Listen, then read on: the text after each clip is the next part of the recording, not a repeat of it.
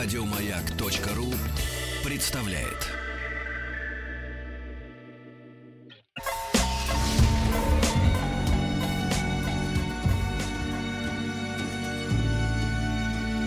По заказу Гостелерадио. Добрый день, дорогие друзья. Добрый понедельничный день. В студии Вадим Тихомиров и начинается наш тихий час. Информационно-аналитическая познавательная программа, где мы разбираем все последние новости, которые приходят к нам, ну а потом их отправляем, естественно, обратно, пинком пада одно место. Друзья, ваше мнение нам очень важно, поэтому смс-портал 5533 работает всегда. Форум радиомаяк.ру, телефон прямого эфира 728-7171, код города Москвы 495 и, конечно, WhatsApp плюс 7976. О, господи, забыла за выходные. 7967 103 5533. Ну что, поехали. Итак, дорогие друзья, начнем мы, как всегда, с Америки. Дело в том, что наконец-то в Америке завершился анализ данных об изменении климата за прошедший год. Так вот, Национальное управление океанических и климатических исследований США заявило, Арктика и Антарктика продолжают нагреваться стремительными темпами. Разрабатываются три варианта сценария событий. Значит, самый пессимистический сценарий, что через 42 года город Нью-Йорк будет затоплен. По самому э, радостному сценарию затопит его через 105 лет. Нам, конечно, не жить в Нью-Йорке, ну, по крайней мере, большей части населения Российской Федерации. Но все-таки интересно, а что же происходит на самом деле с океаном и что ждет, например, наш город, Санкт-Петербург? У нас, э, хотел сказать, в студии, у нас на связи океанолог, зав. кафедры океанологии МГУ ах, пока нет, да? Но ничего страшного, мы все равно дозвонимся ему. Друзья, потому что это очень важно. Уровень мирового океана поднимается. Вы понимаете, Нью-Йорк затопит. Ну, как говорится, бог с ним. Я говорю, нам там не жить. Жалко, конечно, статую свободы. Французы ее лепили, лепили, потом выливали, поставили, и будет только одна корона торчать из воды. Но, с другой стороны, ведь есть же и наши города, которые находятся здесь, в нашей стране. Санкт-Петербург, да, а, Мурманск, другие города прибрежные, что с ними будет? Вдруг, например, океан же, вы знаете, если он поднимается, он поднимается на территории всей планеты. Если мы не дозвонимся, ничего страшного, мы поставим песню и потом дозвонимся до него. Ну, 321. да, а вы пишите письма. Хотите, узнаете про свой город. Затопит вас или нет, мы все узнаем, безусловно. Итак, у нас на связи океанолог, зав. кафедры океанологии МГУ Сергей Анатольевич Добролюбов. Здравствуйте, Сергей Анатольевич. Здравствуйте. Сергей Анатольевич, первый самый важный вопрос. Действительно, уровень мирового океана поднимается и насколько за последнее время он поднялся? Последние э, десятилетия он поднимается на 3 миллиметра в год. За последние сто лет это чуть меньше 20 сантиметров, если в целом. Угу. То есть, по большому счету, американцы зря бьют тревогу.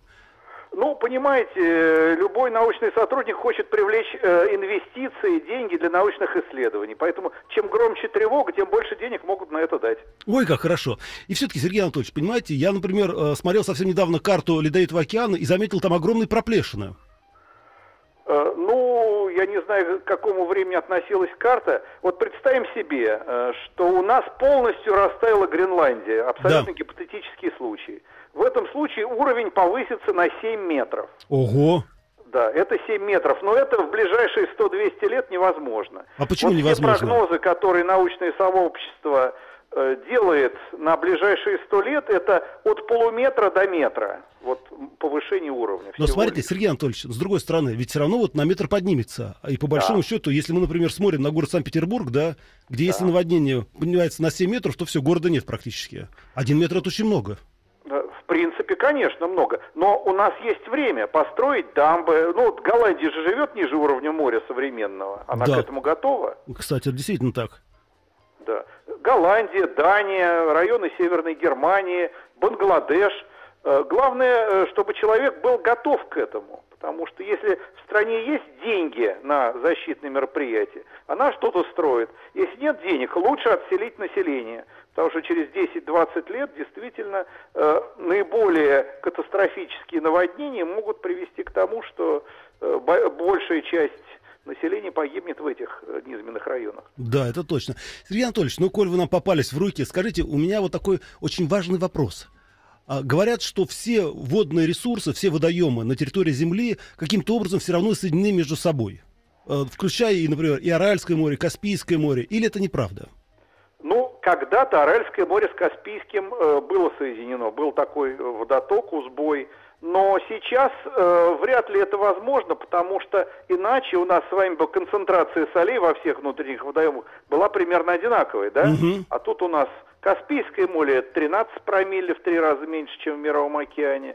В Аральском море сейчас больше 140 промилле, потому что оно почти высохло. Ну, вот, да. А Мировой океан там 35 промилле, 35 грамм на килограмм. То есть, э, а, есть же и пресные озера, да, если бы они все были соединены между собой, ну, каким-то образом соленость, наверное, выровнялась. Это точно. И последний, Сергей Анатольевич, а все-таки, если вдруг, не дай бог, нас затопят, возможно ли жизнь в океане? Тем более, если говорят ученые, что мы вышли из океана. Ну, возможно, плавучие острова, они сейчас строятся, да? Угу. Ну, конечно, тяжелее всего придется маленьким странам, типа коралловых атоллов в Тихом океане, для которых полметра это уже критически много. Это практически, да, страна Но нет. некуда убежать. Просто некуда убежать. Ну, слава богу, у нас страна большая, поэтому нам бояться нечего. Спасибо вам большое, что успокоили. У нас на связи был Сергей Анатольевич Добролюбов, это океанолог, завкафедры океанологии МГУ, а декан, между прочим, географического факультета. Ну что же, конечно, Сергей Анатольевич нас немножечко успокоил, но с другой стороны, друзья, давайте признаемся честно. Ну, я не думаю, что мы все доживем ну, через сто лет, да, когда уровень воды поднимется там на метр, на два, на три. Но все равно кто-то ведь дотянет, а? И вдруг нам действительно придется уйти в воду и жить там в воде. И даже не на плавучих островах, а как в свое время мечтал, да, фантаст Беляев, мы будем жить в подводных городах.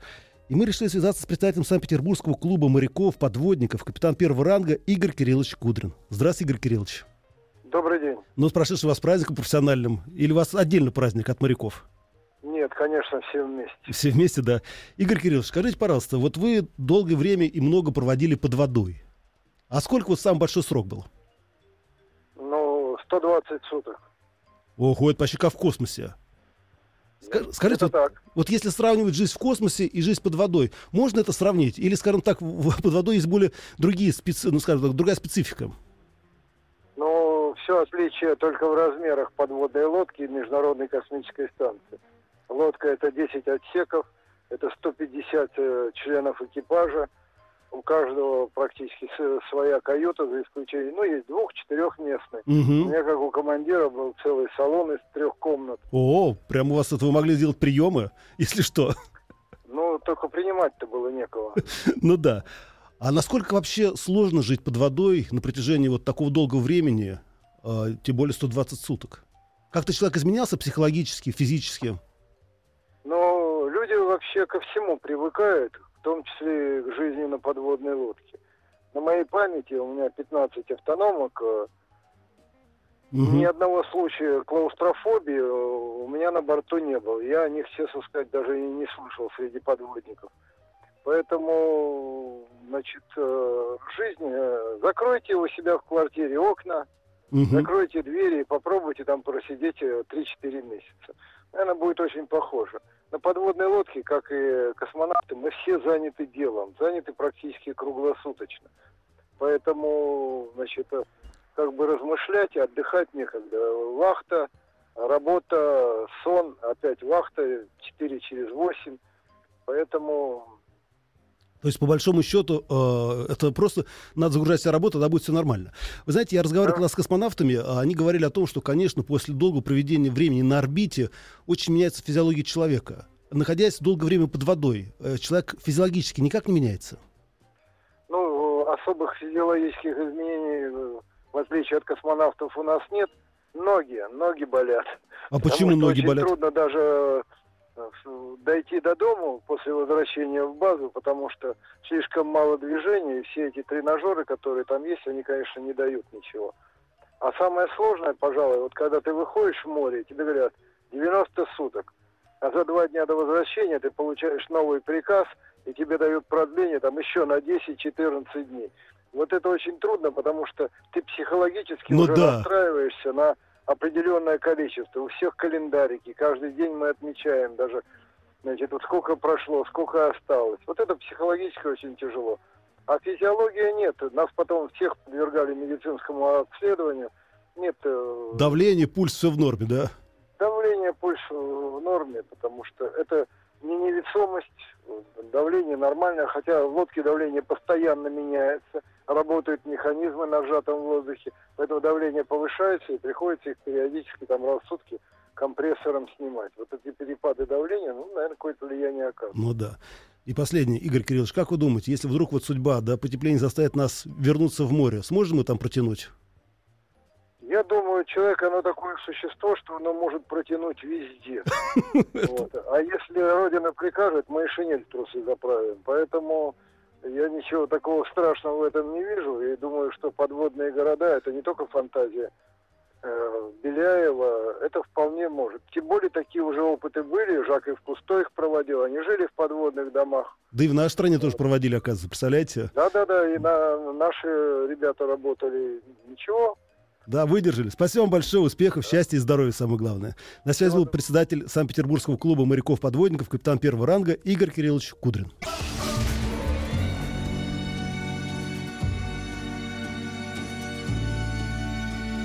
По заказу Гостелерадио. Продолжается наш тихий час. И, друзья, у меня перед глазами следующая новость. Вы знаете, э, российский инвестор и бизнесмен Юрий Мильнер решил потратить 100 миллионов долларов на проект, который будет заниматься поисками внеземных цивилизаций. Об этом он сообщил в Лондоне вместе с Стивеном Хокингом. Это, знаете, известный физик. Ну, он э, тяжело передвигается, то есть вообще не передвигается практически, но очень-очень талантливый, очень умный.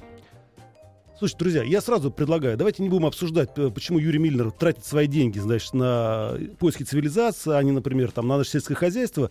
Знаете, давайте вот посмотрим правде в глаза. Тоже вот появляются лишние деньги, да? Жена говорит, давай купим посудомоечную машину. Вы говорите, нет, купим новые диски.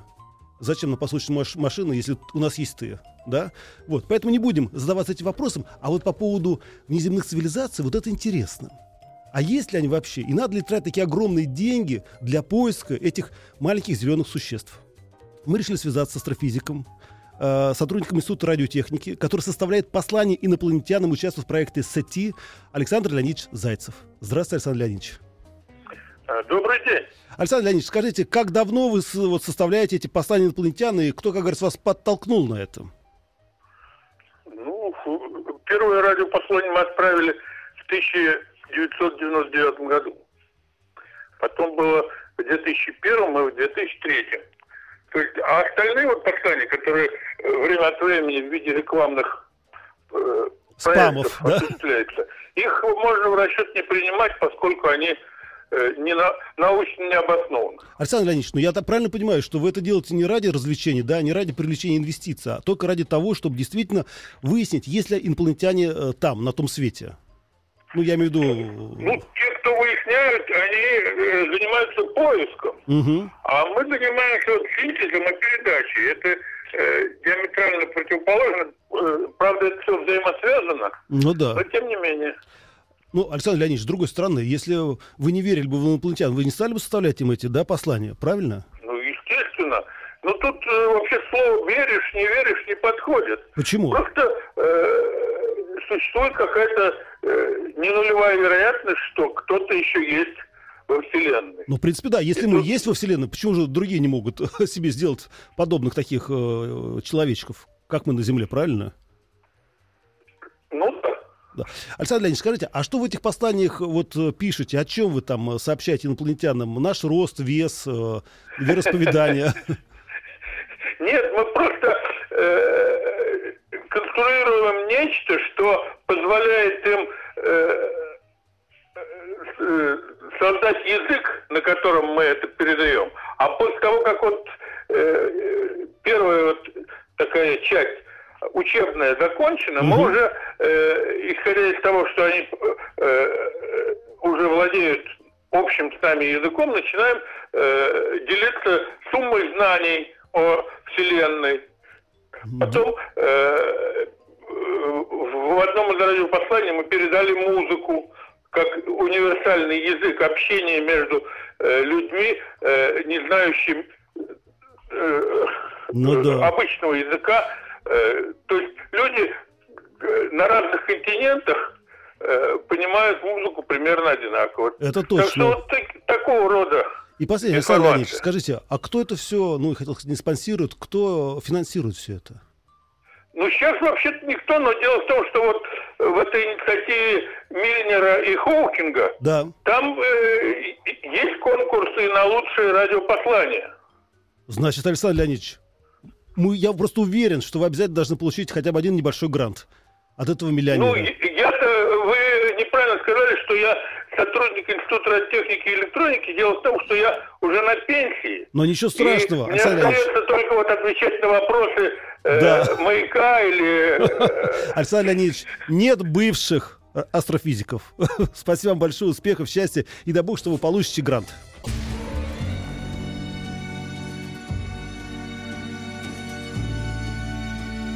По заказу Гостелерадио. Итак, дорогие друзья, напоминаю, это «Тихий час» Вадим Тихомирова. Мы продолжаем дальше изучать новости, которые приходят к нам из разных источников. Вот совсем недавно мы узнали о том, что в Лондоне состоялась пресс-конференция э, господина Мильнера и господина Хокинга. Так вот, э, российский инвестор и бизнесмен Юрий Мильнер решил потратить 100 миллионов долларов на поиски внеземных цивилизаций в ближайшее время. Только что мы узнали о том, что есть и наши астрофизики, которые посылают уже давно инопланетянам послания. Но мы решили выяснить, а может быть, не надо искать их там? Может, они давно уже здесь, на Земле, рядом с нами? Кто построил эти прекрасные пирамиды, э, например, в Анкоре, в Камбодже? Я лично по ним лазил. Кто построил пирамиды в Центральной Америке и Южной? И мы решили обратиться к историку, куратору исторических проектов, специалисту по культуре майя и ацтеков Василию Скляру. Здравствуйте, Василий. Добрый вечер. Василий, скажите, пожалуйста, все-таки вот пирамиды, по крайней мере, э, в Южной, в Центральной Америке, это дело рук человеческих или инопланетяне нам подгадили? Это, безусловно, дело рук человеческих. Тут э, нет смысла погружаться в какую-то такую эзотерику. Э, но просто люди, которые их построили, они обладали очень серьезной математической подготовкой и уровнем знаний, который просто не соответствовал уровню развития тогдашнего общества. И это ставит в тупик очень многих исследователей. Ну да, Василий, потому что меня это тоже ставит в тупик. Например, у нас построили дорогу, да, э, в, это, в Владивостоке. И вы помните, она вдруг раз, значит, там и произошло крушение. А тут построили пирамиды, которые стоят века, тысячелетия, и ничего с ним не происходит естественно, да. И там огромная часть этих пирамид, она еще не открыта. То есть сейчас э, доступно для посещения около там 3-5% от общего объема тех археологических э, объектов, которые там находятся. Тогда, Василий, скажите нам сразу, может быть, действительно не обошлось хотя бы без советов инопланетян? Э, ну, вы знаете, там э, любой астрон... Э, комплекс Э, состоящий из пирамид и других э, архитектурных объектов, его можно рассматривать исключительно как э, астрономическую обсерваторию. И причем э, с точки зрения изучения древних цивилизаций, эта система не была односторонней, то есть э, осуществлялась и передача информации, и прием информации.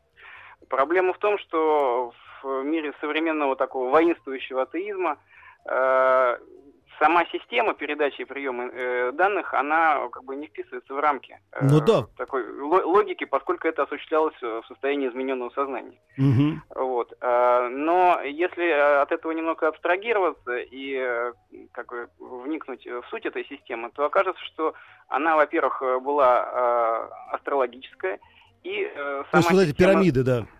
Да, да, да. Угу. Ну, естественно, пирамиды это были э, обсерватории, которые позволяли наблюдать за звездами и созвездиями и влиянием э, звезд и созвездий на судьбы конкретного угу. человека, на судьбы народа и какого-то какой-то общности, проживающей на этой территории. Поэтому э, сама система понятий и символов, э, которая использовалась при таком рода общении, она базировалась на астрологии. И, э, конечно, если говорить об участии инопланетян, то с этой точки зрения можно рассматривать только как советы, скажем так, или послания инопланетян, которые жрецы принимали в состоянии измененного сознания. Ну, то есть такая теория есть, да? И она научная теория? Ну, скажем так, Научно доказать это в принципе невозможно, поскольку это сама по себе астрология является, скажем так, падчерицей науки, и э, серьезные ученые к этому не относятся таким образом. Да, Хорошо, Василий. Это... Тогда у меня возникает такой патриотический вопрос. Почему инопланетяне помогали, например, там, майя, помогали египтянам строить пирамиды? Почему они помогали нам здесь, в России, что-нибудь построить? Ну, я понимаю, что здесь были кочевники, но все равно мы же тоже были люди. Нет, ну, э, у нас, э, скажем так, на Кольском полуострове есть же э, обсерватории, которые пострадали во время там предыдущих ледниковых периодов, но они сохранились частично, поэтому... Подождите, на Кольском полуострове? Да, конечно. Там сохранились обсерватории, скажем так, ну, до исторического... Да, да, да, да, да, да. На полуострове до сих пор там существуют остатки, которые впоследствии были э, ну, использованы архаическими культами, скажем так.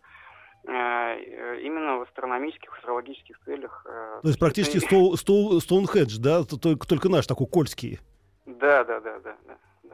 А тогда вопрос еще э, по поводу дольменов, которые, вы знаете, напичканы наше побережье Черного моря на Кавказе. Это тоже относится к этому? Или это же другая история? Нет, это уже другая история, тут не хотелось бы это мешать. Да-да-да, все в одну кучу, да. Я понял. Да. Василий, просто самый последний вопрос. Понимаете, вот сейчас я говорю, вот наш э, миллионер Миллер, да, решил потратить деньги на поиски внеземных цивилизаций. Как вы думаете, это завершится каким-то успехом? Или, может быть, действительно лучше копать вглубь, а не туда смотреть в космос? Может быть, они где-то здесь рядом, в горе, там, не знаю, в подземелье, на Кольском полуострове? Нет, но здесь, э, поскольку уже до сегодняшнего момента наука обладает очень серьезными возможностями, если бы были какие-то следы или возможность хотя бы обнаружить какие-то следы, это было бы уже предъявлено общественности. Поэтому э, этот проект, в принципе, э, ну, достаточно разумный, я бы так сказал и он э, масштабный, хорошо организованный. Но э, проблема э, этого проекта, я думаю, будет прежде всего в том, что аппаратное обеспечение сможет э, определить сигнал, да? угу. но э, возникнет вопрос выделения, собственно, сигнала из потока помех. И самый главный вопрос э, – это интерпретация сигнала. Да. Как интерпретировать то, что мы услышим, ну, в случае успеха этого предприятия. Это самое вот. сложное, мне кажется. Да, это самое сложное, и попытки этого предпринимались уже как бы не один десяток лет. Вот. Э, и, на мой взгляд, как раз изучение вот древних культур здесь могло бы оказать неоценимую помощь, потому что э, астрология, она описывает э, влияние звезд и энергетики космоса на биологические системы. То есть это достаточно универсальный алгоритм общения, который Знаете, ну да. не поддерживается, в общем-то, официальной наукой, но тем не менее его нельзя сбрасывать со счетов. Э, при вот, э, реализации подобного рода проекта. Понятно. Василий, спасибо вам большое, успехов. И самое главное, хоть вы сказали нам, зачем нам, зачем мы ищем инопланетян в космосе. Василий Скляр, историк, куратор исторических проектов, специалист по культуре майя и ацтеков. Итак, дорогие друзья, продолжаются наши новости. И вот еще одна. В подмосковных Люберцах откроется скульптурная композиция, посвященная группе Любе, ее лидеру Ник- Николаю Расторгуева. Ну, памятник будет представлять себя девочка, которая сидит на скамеечке, а за ней будет стоять человек с гитарой, очень похожий на лидера группы Любе. В том, что именно Николай Расторгуев, как вы знаете, прославил этот город своими песнями, но мало кто же помнит, что из чего начинала группа Любе Николай Расторгуев, когда они пели в своих клетчатых штанах и прославляли Люберов, это, это оказия 80-х годов. Но дело не в этом. Дело в том, что люберцы, безусловно, тогда еще в советское время это была такая автономия, где молодые люди, не имея возможности, не имея потому что не было спортивных клубов, да, сидели в этих подвалах и действительно качали себе мышцы, качали, да, и хотели быть красивыми и молодыми. Но, к сожалению, советская власть говорила, что это безобразие, это ужасно. Вот. И потом, к сожалению, вот эти все молодежь вышла, Люберецкая, как говорится, на улице города Москвы и начала ловить кого ни попадя. Но дело не в этом. Дело в том, что действительно культуризм, бодибилдинг — это очень интересная вещь. Особенно интересная история в Советском Союзе. Мы решили обратиться к президенту Федерации бодибилдинга и фитнеса Санкт-Петербурга, России, к чемпиону СССР по бодибилдингу, заслуженному тренеру России Владимиру Ивановичу Дубинину. Здравствуйте, Владимир Иванович. Владимир Иванович. Владимир Иванович. Да, Владимир Иванович, где вы? Ой-ой-ой, Владимир Иванович, по-моему, где-то там потерялся немножко. Алло, Владимир Иванович. Владимир Иванович. Да. Вот что значит, вот видите, пока шли новости, он, видимо, стоял, ждал. Сейчас мы попросим нашего редактора, Никита, ну, когда встряхни его, чтобы он это ответил нам по телефону. Потому что, ну как вам сказать, э, конечно, мы можем смеяться сколько угодно, да, над этими качками, которые тренировались с помощью рельсов, да, и утюгов, но ведь на самом деле это была огромная субкультура. И Владимир Иванович у нас на связи. Здравствуйте, Владимир Иванович.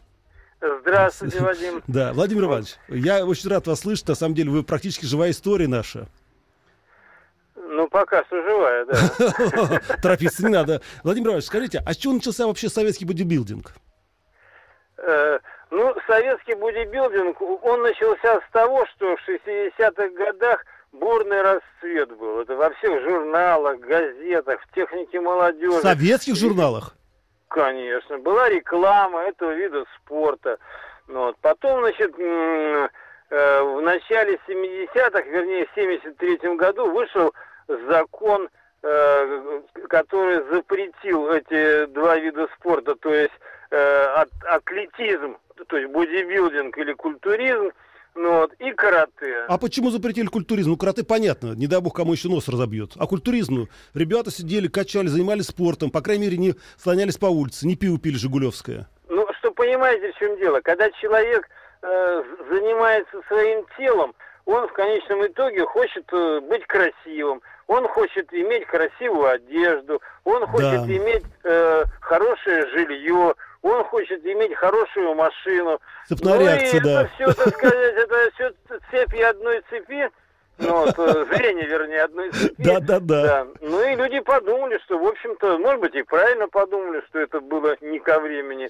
Но наша субкультура не умерла, мы все равно ушли в подвалы.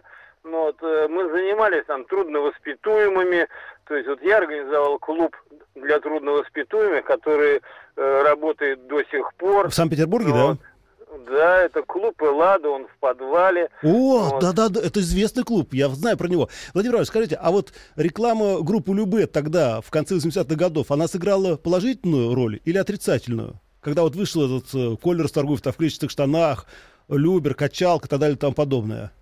Ну, понимаете, в чем дело? Это, в общем-то, не сыграло такой большую роль. Ну, так слушали эту музыку. Ну, в общем-то, э, весь миф о, то, о том, что э, в Люберцах были такие мощные движения, что целыми электричками ездили в Москву, там да, бить, бить кого-то.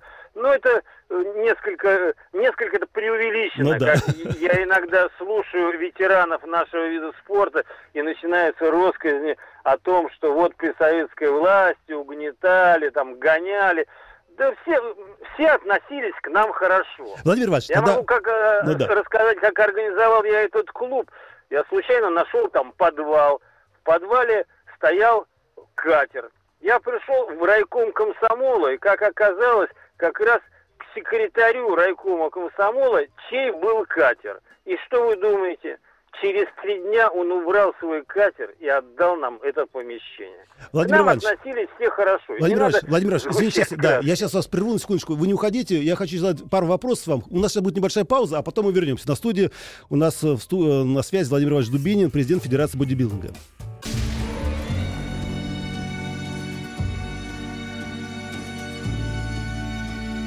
По заказу Гостелерадио.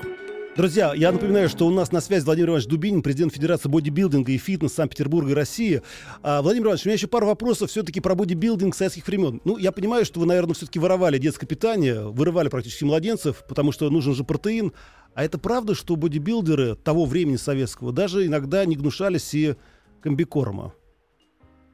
Да нет, ну, Враки. это, понимаете, вот тоже рассказы там бывалых. В продаже был, было детское питание, энпит такое. Так. Вот. Стоило, значит, обезжиренный стоил э, около рубль 10, кажется, ну, вот, а э, самый белковый рубль 30. Вот мы покупали, и, в принципе, ну, в принципе, конечно, этого было мало, поскольку там детское питание, оно, ну, его все раскупали, тем более, что мы ну, раскупали. Дефицит, да. Ну, а в общем-то, в общем-то, надо было хорошо кушать. Но кушать, вот кушать-то как раз хорошо нечего было. Да. Вот, это, вот это было, да. Владимир вот, Иванович, спасибо. Да. Да, у каждого хорошего культуриста, а я считался тогда хорошим культуристом, были связи в мясных магазинах, во всяких лавках, всегда подходили, я с работы шел, мне уже, уже продавец уже через кассу прямо давала там кусок сыра, кусок ветчины, вот, и это стандартный обед перед, перед тренировкой. Да. 100 грамм ветчины, 100 грамм сыра, булочка, бутылочка кефира. Ну, Практически завтрак студента. А, да. и, и, два, и два яйца. И да. два яйца. Владимир Иванович, спасибо вам большое. Успехов. Вот. И будете в Москве, приходите к нам в студию, обязательно поговорим с вами. На связи был президент Федерации бодибилдинга да, и фитнес Санкт-Петербурга России Владимир Иванович Дубинин. Ну что же, друзья, вот, оказывается, о ком пел да, Николай Расторгуев и группа Любе тогда, в конце 80-х годов. Но э, на самом деле я очень волнуюсь. И все-таки Коля, как говорится, дай бог ему долгих лет жизни, Э, он поет, замечательно выглядит. И я все-таки боюсь ставить памятник при жизни, насколько это в культуре России и вообще в культуре в человеческой. И мы решили связаться с Институтом этнологии и антропологии Российской Академии Наук. И сейчас у нас будет на связи кандидат исторических наук, старший наш сотрудник отдела русского народа Татьяна Александровна Листова. Здравствуйте, Татьяна Александровна. Здравствуйте. Татьяна Александровна, скажите, а вот вообще в Когда вообще в, на России, в, на, на Руси стали, стали ставить памятники? Вот, начнем с самого главного. Ну, когда ставить, это не народная традиция, безусловно, это такая общекультурная, историческая традиция, которая появилась сравнительно поздно на Руси. И сейчас говорить о том, что ну, это как-то можно связать с народной традицией, я-то как этнограф занимаюсь традициями и их изменением, соответственно. Ну что делать? Меняются люди, меняются взгляды, представления, и хочется чего-то нового, смотришь, проходит время, это уже опять все становится традицией. Вот, например, мы все время пытаемся доказать, что не русская, не православная традиция ставить памятники сейчас лицам, так сказать, святого мира, но везде ставят, и смотришь лет через 20, скажут, что это традиция. Ну да. А поскольку я так поняла, что вы говорите о памятнике как раз этой группе Любе, то, ну, наверное, само слово памятник как-то странно звучит по отношению к ним, потому что памятник ставят в память обычно уже умерших. Конечно, у нас ставили, и не только у нас памятники живым лицам. Кому это ставили живым лицам? Ну, это такая имперская традиция. Вы же сами знаете, что скульптурные изображения наших вождей везде стояли. Говорят, в советское время первый умначальстве поставил сам себе памятник. Молодец. Ну, вот министр культуры, молодец, да, просвещения. Молодец, да. это совсем, да, наши вожди скромностью не отличались, ничего не сделаешь. Но что касается вот изображения, так сказать, скульптурного вот этой вот группы, потому что памятник всегда подразумевал какое-то положительное начало, должно быть для того, чтобы его поставили, поскольку она несет вообще эта группа такой вот явно положительный импульс. Конечно, нет. И, конечно, важно, кто за чей-то счет будет ставить и чья это инициатива. Если жителям хочется я бы только это памятником не называл. Памятником вот эта скульптурная, так сказать, группа будет для следующего поколения. А сейчас, ну, знаете ли, может быть, кто-то пройдет мимо, вспомнит их песни, и улучшится настроение, ничего страшного в этом нету. Это точно. Еще, Татьяна Александровна, коль мы заговорили о традициях, а вот эти э, древние памятники, которые ставили язычники? Ну, это не памятники, это идолы, которым поклонялись. А, это, это не память, их не в память ставили, они воспринимались как живое воплощение. Mm. Да, вот так что... Мы будем надеяться, что... А когда, как мы назовем тогда вот этот ну, памятный знак, посвященный группе Любе? Как бы его обозвать так прилично? что? Я не понимаю. Я говорю, как-то назвать его более культурно, не памятником, а памятный знак, не знаю, там, или композиция, посвященная группе Любе. Ну, просто композиции назовут очень хорошо, скульптурная композиция группы Любе. Если людям хочется вот сейчас приятно. Ну да. Пусть конечно, смотрят. Потому что, в общем, никаких отрицательных эмоций, я думаю, ни у кого это группа да, конечно. не вызывает. Так что очень даже, ну, памятник, конечно, это немножко другой, но традиции меняются. Понятно. Спасибо вам большое, Татьяна Александровна. Успехов, счастья. Татьяна Александровна Листова, кандидат исторических наук, старший научный сотрудник отдела русского народа, Института этологии, этнологии, простите, и антропологии. Ну что же, на этом мы с вами, друзья, прощаемся. До завтра. Надеюсь, завтра будут новые новости, новые эксперты. А слушатели останутся старые. Оставайтесь с нами. С нами будет весело и хорошо. Ну все. На этом я прекращаю свой тихий час идите работайте и занимайтесь делом. До вечера. До завтра. Пока. Еще больше подкастов на радиомаяк.ру